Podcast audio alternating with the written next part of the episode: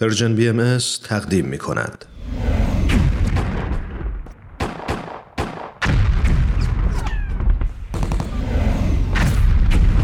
معماران صلح.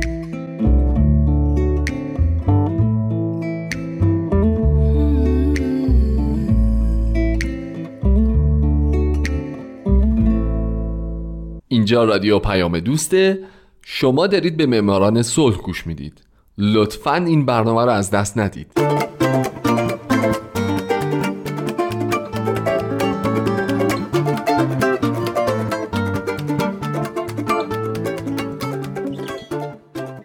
سلام به شما به معماران صلح خوش اومدین.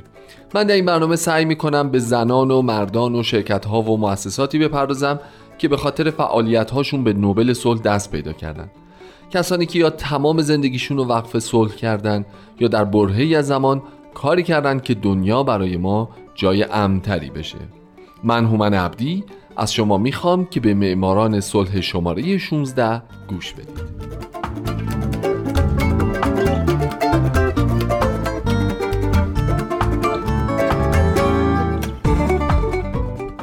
این هفته سال 1911 میلادی آلفرد هرمان فراید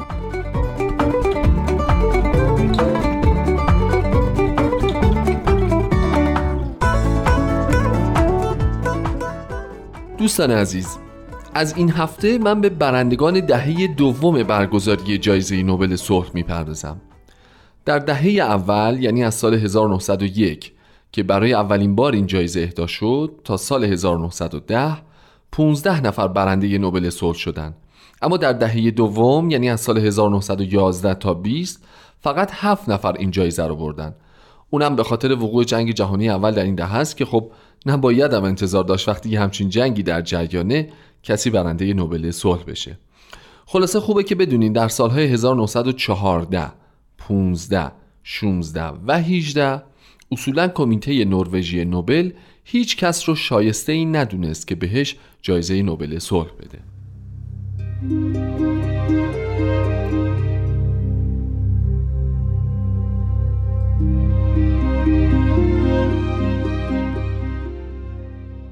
یکی از کسانی که این جایزه رو گرفت آلفرد هرمان فراید بود او در 11 نوامبر 1864 در وین اتریش متولد شد و در 5 می 1921 در حالی که فقط 57 سال سن داشت در همین شهر درگذشت. آلفرد یک روزنامه نگار حرفه‌ایه که تا دلتون بخواد نشریه و روزنامه راه اندازی کرده که موضوع اصلی همه اونها صلح بوده.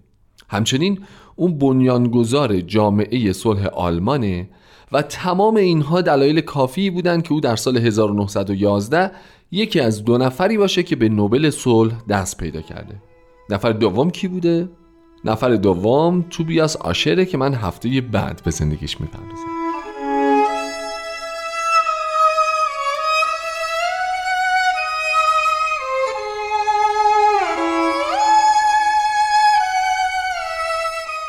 همونطور که گفتم آلفرد در نوامبر 1864 در وین متولد شد اما فعالیت روزنامه نگاری رو به طور حرفه‌ای در آلمان پی گرفت. او در 15 سالگی ترک تحصیل کرد و قبل از اینکه بره به برلین و اولین روزنامهش رو در سال 1887 در حالی که فقط 23 سال سن داشت در اونجا تأسیس کنه یه چند سالی در وین به شغل کتاب فروشی مشغول شد. بعدتر فراید با خوندن مقالات و کتابهای برتا فون سوتنر به جنبش صلح علاقمند شد. برتا رو هم اگه معماران صلح رو دنبال کرده باشین که امیدواریم اینجوری باشه حتما میشناسینش. او نه تنها اولین زن برنده نوبل صلح که تمام کسانی که به این جایزه دست پیدا کردن مدیون اون هستن. چرا؟ چون که این برتا بوده که آلفرد نوبل رو مجبور کرده جایزه نوبل صلح رو هم جز جوایز پیشنهادیش قرار بده. خلاصه آشنایی فراید با برتا و عقایدش باعث شد او جامعه صلح آلمان رو تأسیس کنه و از سال 1894 تا 99 نشریه این جامعه رو با نام ماهنامه مناظرات صلح منتشر کنه.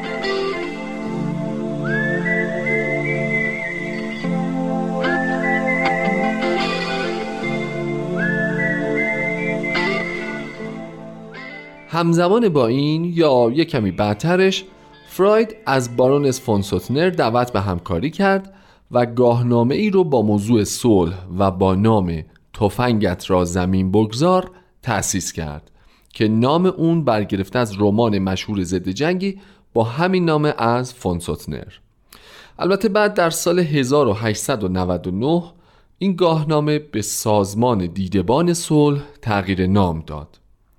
مخاطبان نشریه تفنگت را زمین بگذار یا همون سازمان دیدبان صلح از طبقه روشنفکر جامعه بودند ضمن اینکه خیلی ها از جمله نورمن آنگل نویسنده، ژورنالیست، روزنامه‌نگار و برنده نوبل صلح در سال 1933 این نشریه رو کارآمدترین گاهنامه جنبش صلح طلبانه در جهان می‌دونستند.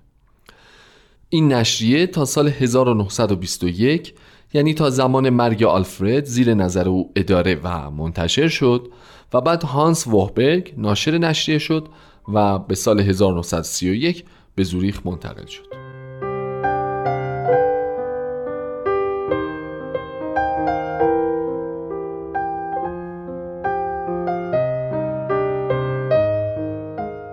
آلفرد همیشه به همزیستی بین المللی علاقه شدیدی داشت و این علاقه او باعث شد که در سال 1905 او نشریه دیگری رو پایگذاری کنه با نام راهنمای زندگی بین المللی به غیر از اینها او مطالب زیادی هم در قالب گزارش، سرمقاله، رساله و کتاب نوشت که همگی درباره موضوع صلح بودند.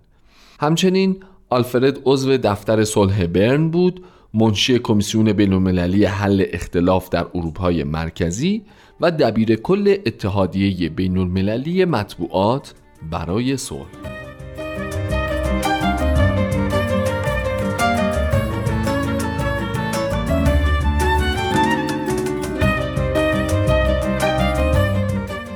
نقطه عطف در روند فلسفه صلحجویانه آلفرد هرمان فراید یکی از دو برنده نوبل صلح در سال 1911 کنفرانس صلح لاهه در سال 1899 بود. از این تاریخ به بعد فراید توجهش رو به جامعه روشنفکر آلمانی بیشتر کرد و بر همکاری های اقتصادی و سیاسی با سازمان های بین تاکید داشت. او معتقد بود جنگ به خودی خود بیماری نیست بلکه نشانه است از بیماری هرج و مرج بین المللی اگر بخواهیم که از این پس عدالت به جای جنگ منازعات را حل و فصل کند ابتدا باید هرج و مرج بین المللی را با نوعی نظم جهانی جایگزین کنیم.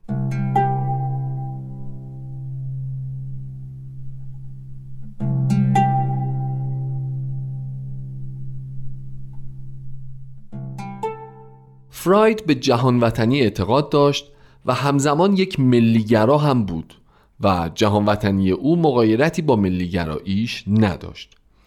او معتقد به جنبش پان امریکن بود و معتقد بود یه همچین جنبشی می‌تونه هویت ملی رو در درون سازمانی بین المللی حفظ کنه.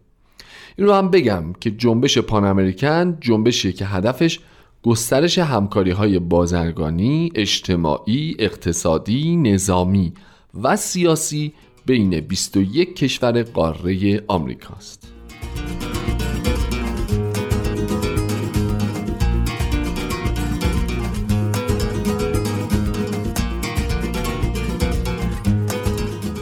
وقتی در سال 1914 جنگ جهانی اول شروع شد آلفرد در وین بود او سعی کرد که فعالیت های رو در اون زمان هم ادامه بده اما یک سانسور دولتی و دو عقاید متعصبانه مردم اون زمان که طرفدار جنگ بودن باعث شد او نتونه در وین به کارش ادامه بده. پس تمام فعالیتاش رو به سوئیس انتقال داد و فعالانه برای بهبود شرایط زندانیان جنگ تلاش می‌کرد.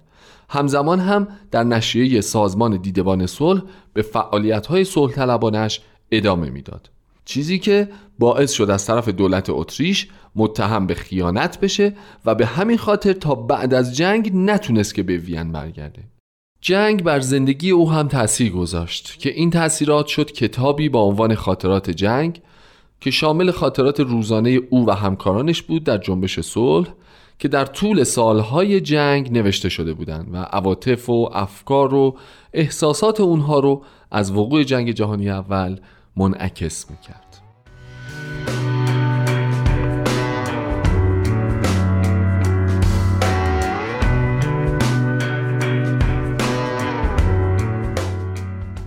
همچنین آلفرد یکی از مخالفین معاهده ورسای هم بود. همونطور که می‌دونید معاهده ورسای بعد از جنگ در کاخ ورسای فرانسه منعقد شد که طی اون تقریبا کشور آلمان تجزیه شد و تمام ذخایر مالی و معنوی و انسانی آلمان که بازنده جنگ شناخته شده بود به کشورهای پیروز جنگ اختصاص پیدا کرد و قرامتهای سنگینی برای آلمان در این معاهده در نظر گرفته شد. آلفرد علیه این معاهده یک کمپین روزنامه نگاری هم تشکیل داد هرچند که کسی به حرفشون گوش نکرد و همین معاهده یکی از دلایل به وجود اومدن جنگ جهانی دوم شد. بالاخره هم فراید که تمام ثروتش رو در جریان جنگ و فروپاشی اتریش و مجارستان از دست داده بود بر اثر بیماری ریوی در 57 سالگی در وین درگذشت.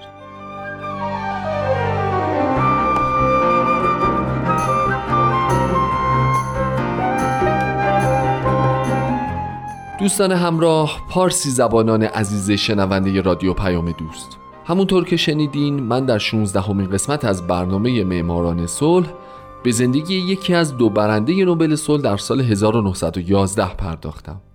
هفته بعد به زندگی برنده دیگه این سال می‌پردازم توبیاس میکایل کارل آشر. پس برنامه 17 هم رو از دست ندید.